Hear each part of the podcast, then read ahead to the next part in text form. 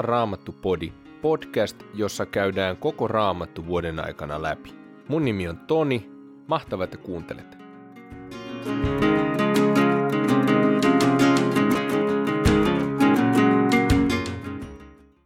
Tänään luetaan ensimmäisestä Mooseksen kirjasta luvusta 35 jakeesta 16 luvun 36 loppuun, Matteuksen evankeliumin luvusta 26 jakeet 14-56 ja Saarnaajan kirjan 8. luvusta jakeet 10-17. Ensimmäinen Mooseksen kirja, luku 35, jae 16. Sitten he lähtivät liikkeelle Betelistä. Kun vielä oli vähän matkaa Efrataan, Raakelin synnytys alkoi, ja siitä tuli hyvin vaikea. Kun tuskat olivat pahimmillaan, kätilövaimo sanoi hänelle, ei hätää, sinä saat taas pojan. Mutta Raakel oli jo kuolemaisillaan, ja viime hetkellään hän antoi pojalle nimen Benoni. Jakob kuitenkin antoi hänelle nimeksi Benjamin. Raakel kuoli ja hänet haudattiin Efratan eli Betlehemin tien varteen. Jakob pystytti patsaan hänen haudalleen, ja tämä Raakelin hautapatsas on olemassa vielä tänäkin päivänä. Sitten Israel lähti matkaan ja pystytti telttansa Migdal Ederin tuolle puolen.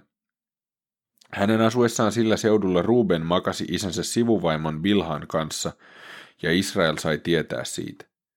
Jakobilla oli 12 poikaa. Lean poikia olivat Jakobin esikoinen Ruben sekä Simeon, Leevi, Juuda, Isaskar ja Sebulon. Raakelin poikia olivat Joosef ja Benjamin.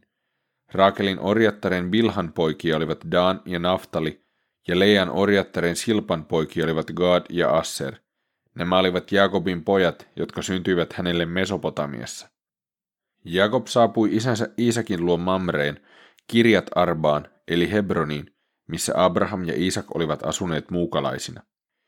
Iisak eli 180 vuotta. Sitten hän kuoli ja hänet otettiin isiensä luo korkeassa iässä ja elämästä kyllänsä saaneena. Hänen poikansa Esau ja Jaakob hautasivat hänet. Luku 36. Tämä on luettelo Esaun eli Edomin jälkeläisistä. Esau otti vaimoikseen kaksi kanaanilaisnaista, Aadan, hettiläisen Elonin tyttären, ja Oholibaman, joka oli horilaisen Sibeonin pojan Anan tytär. Heidän lisäkseen hän otti vaimokseen Ismailin tyttären Basematin, joka oli Nebajotin sisar. Aada synnytti Esaulle Elifasin, Basemat synnytti Reuelin ja Oholibama synnytti Jeusin, Jaelamin ja Korahin. Nämä olivat Esaun pojat, jotka syntyivät hänelle Kanaanin maassa.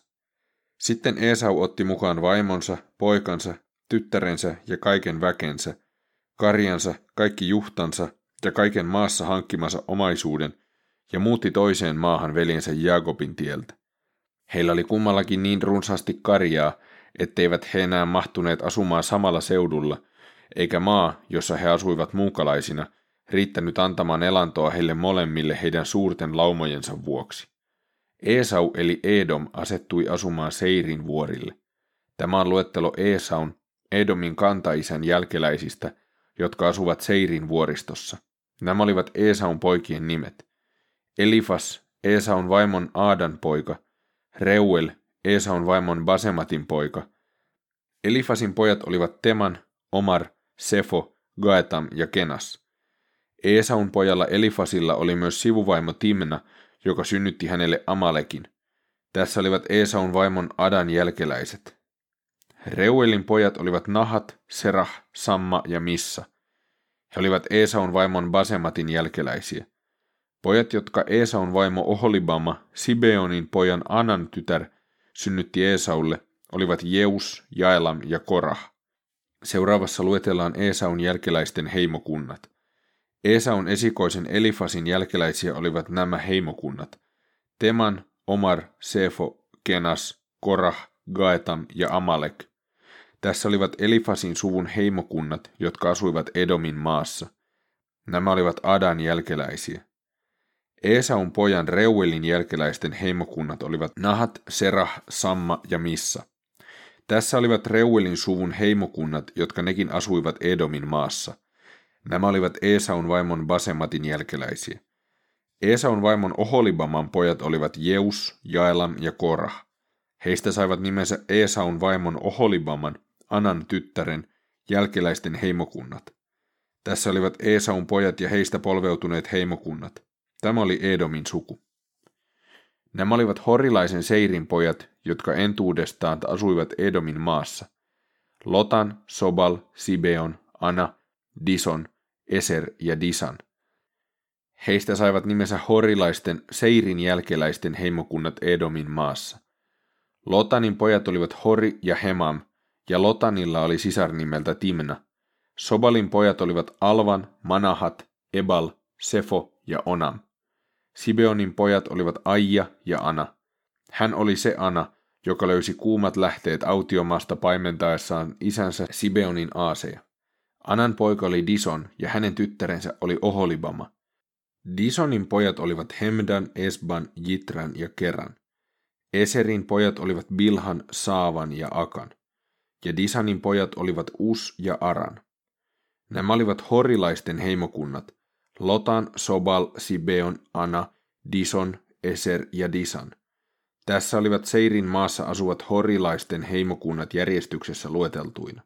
Nämä olivat ne kuninkaat, jotka hallitsivat Edomin maassa ennen kuin israelilaisilla oli kuningasta hallitsijanaan. Edomin ensimmäinen kuningas oli Bela, Beorin poika, ja hänen hallituskaupunkinsa nimi oli Dinhaba. Belan kuoltua tuli kuninkaaksi Jobab, Serahin poika, kotoisin Bosrasta. Jobabin kuoltua tuli kuninkaaksi Husam, kotoisin Temanin maasta. Husamin kuoltua tuli kuninkaaksi Hadad, Bedadin poika, se joka voitti midianilaiset Moabin tasangolla. Hänen hallituskaupunkinsa oli Avit. Hadadin kuoltua tuli kuninkaaksi Samla, kotoisin Masrekasta.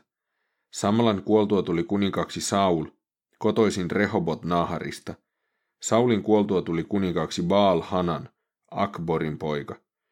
Kun Baal Hanan, Akborin poika kuoli, tuli kuninkaaksi Hadar. Hänen hallituskaupunkinsa oli Pau. Hänen vaimonsa oli Mehetabel, Matredin tytär. Matred puolestaan oli Me Sahabin tytär. Nämä olivat Esaun jälkeläisten heimokunnat lueteltuina suvuittain ja asuinpaikkojensa mukaan. Timna, Alva, Jetet, Oholibama, Ela, Pinon, Kenas, Teman, Mibsar, Magdiel ja Iram. Tässä olivat Edomin maan heimokunnat lueteltuina asuinpaikkojensa mukaan. Tämä oli Esaun, Edomin kantaisän suku.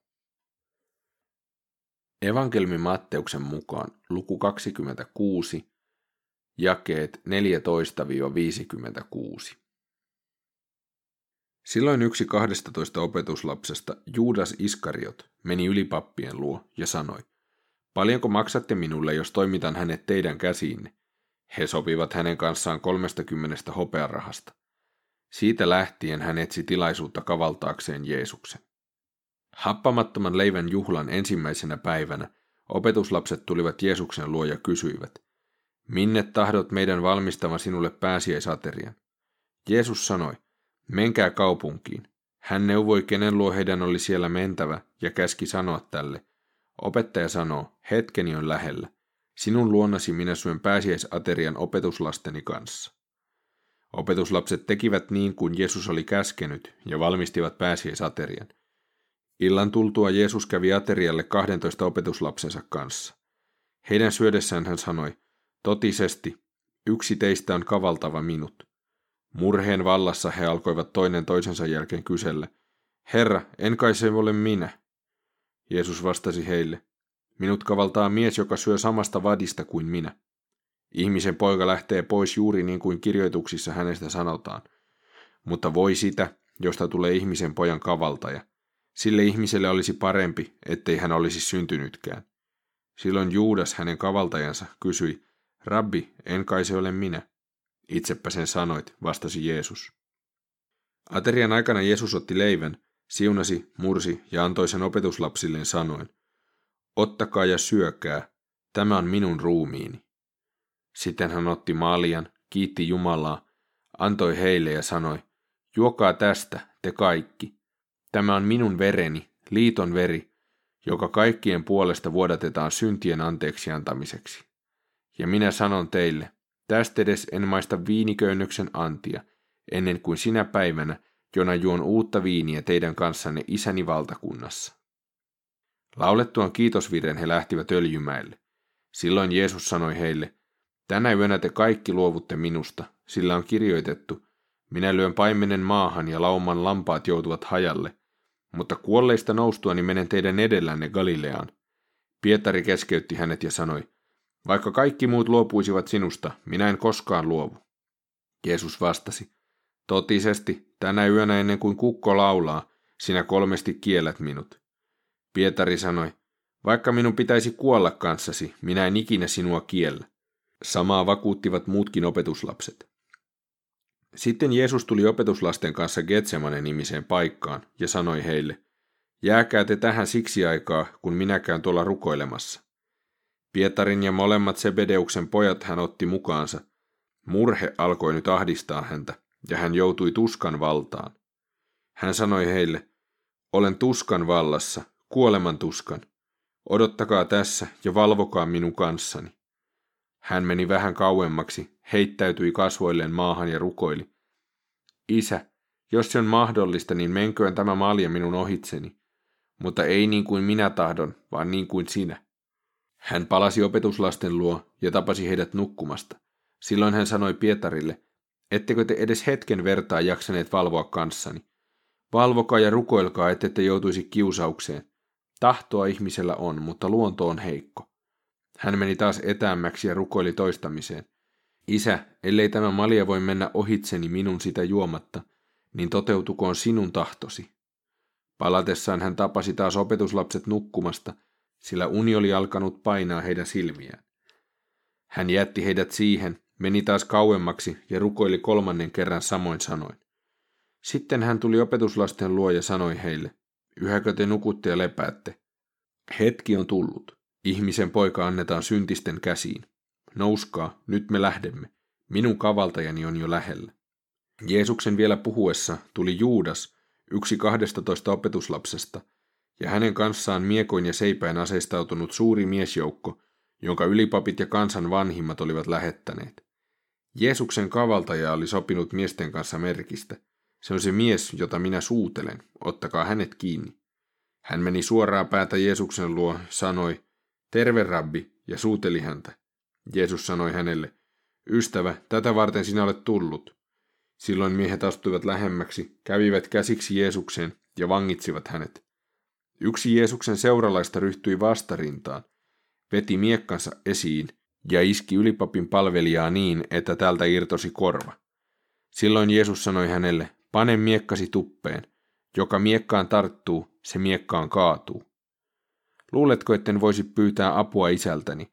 Hän lähettäisi tänne heti 12 legioonaa enkeleitä ja enemmänkin. Mutta kuinka silloin kävisivät toteen kirjoitukset, joiden mukaan näin täytyy tapahtua? Jeesus sanoi sitten miesjoukolle, tehän olette lähteneet kuin rosvon kimppuun. Miekat ja seipäät käsissä te tulette minua vangitsemaan. Minä olen joka päivä istunut temppelissä opettamassa, ettekä te ole ottaneet minua kiinni. Mutta kaikki tämä on tapahtunut, jotta profeettojen kirjoitukset kävisivät toteen. Silloin kaikki opetuslapset jättivät hänet ja pakenivat. Saarnaajan kirja, kahdeksas luku, jakeet 10-17. Sitten minä näin, miten jumalattomat tulivat ja tunkeutuivat pyhäkköön. Palatessaan he kerskailivat kaupungilla teostaan, turhuutta kaikki. Milloin pahaa tekoa ei pian seuraa rangaistus, ihmiset rohkaistuvat pahan tekoon. Moni syntinen tekee pahaa sata kertaa ja elää silti kauan. Tiedän kuitenkin, että Jumalaa pelkäävälle käy hyvin hänen Jumalan pelkonsa johdosta. Ja tiedän myös, että jumalattomalle ei käy hyvin, koska hän ei pelkää Jumalaa, hänen elinpäivänsä häipyvät kuin pakeneva varjo. Turhuutta on maan päällä tämäkin. On hurskaita, joiden käy niin kuin he olisivat tehneet vääryyttä, ja on jumalattomia, joiden käy niin kuin he olisivat tehneet oikein. Minä sanon, se on turhuutta. Niinpä minä ylistin iloa, koska ihmisellä ei ole auringon alla muuta onnea kuin syödä ja juoda ja iloita. Tämä ilo seuraa häntä kaiken vaivannoja keskellä niinä elinpäivinä, jotka Jumala on hänelle antanut auringon alla. Kun koetin perehtyä viisauteen ja tutkiskella sitä työtä, jota ihminen maan päällä yötä päivää tekee, saamatta untakaan silmiinsä, niin havaitsin, ettei ihminen voi käsittää Jumalan tekoja. Sitä, mitä auringon alla tapahtuu, vaikka ihminen kuinka ponnistelee yrittäessään ymmärtää, ei hän käsitä. Ja vaikka viisas väittäisikin ymmärtävänsä, ei hän kuitenkaan ymmärrä.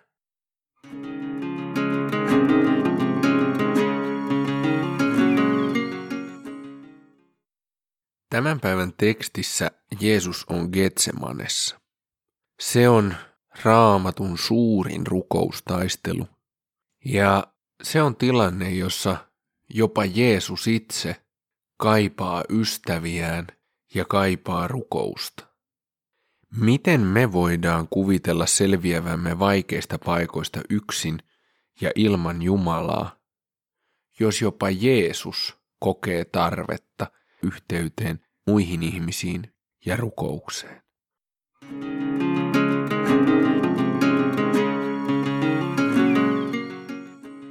Tämän podcastin löytää muun muassa iTunesista, Castboxista, Spotifysta, Podcast Addictista, Pocket Castseista ja tällaisista yleisistä puhelinsovelluksista, mistä voit kuunnella.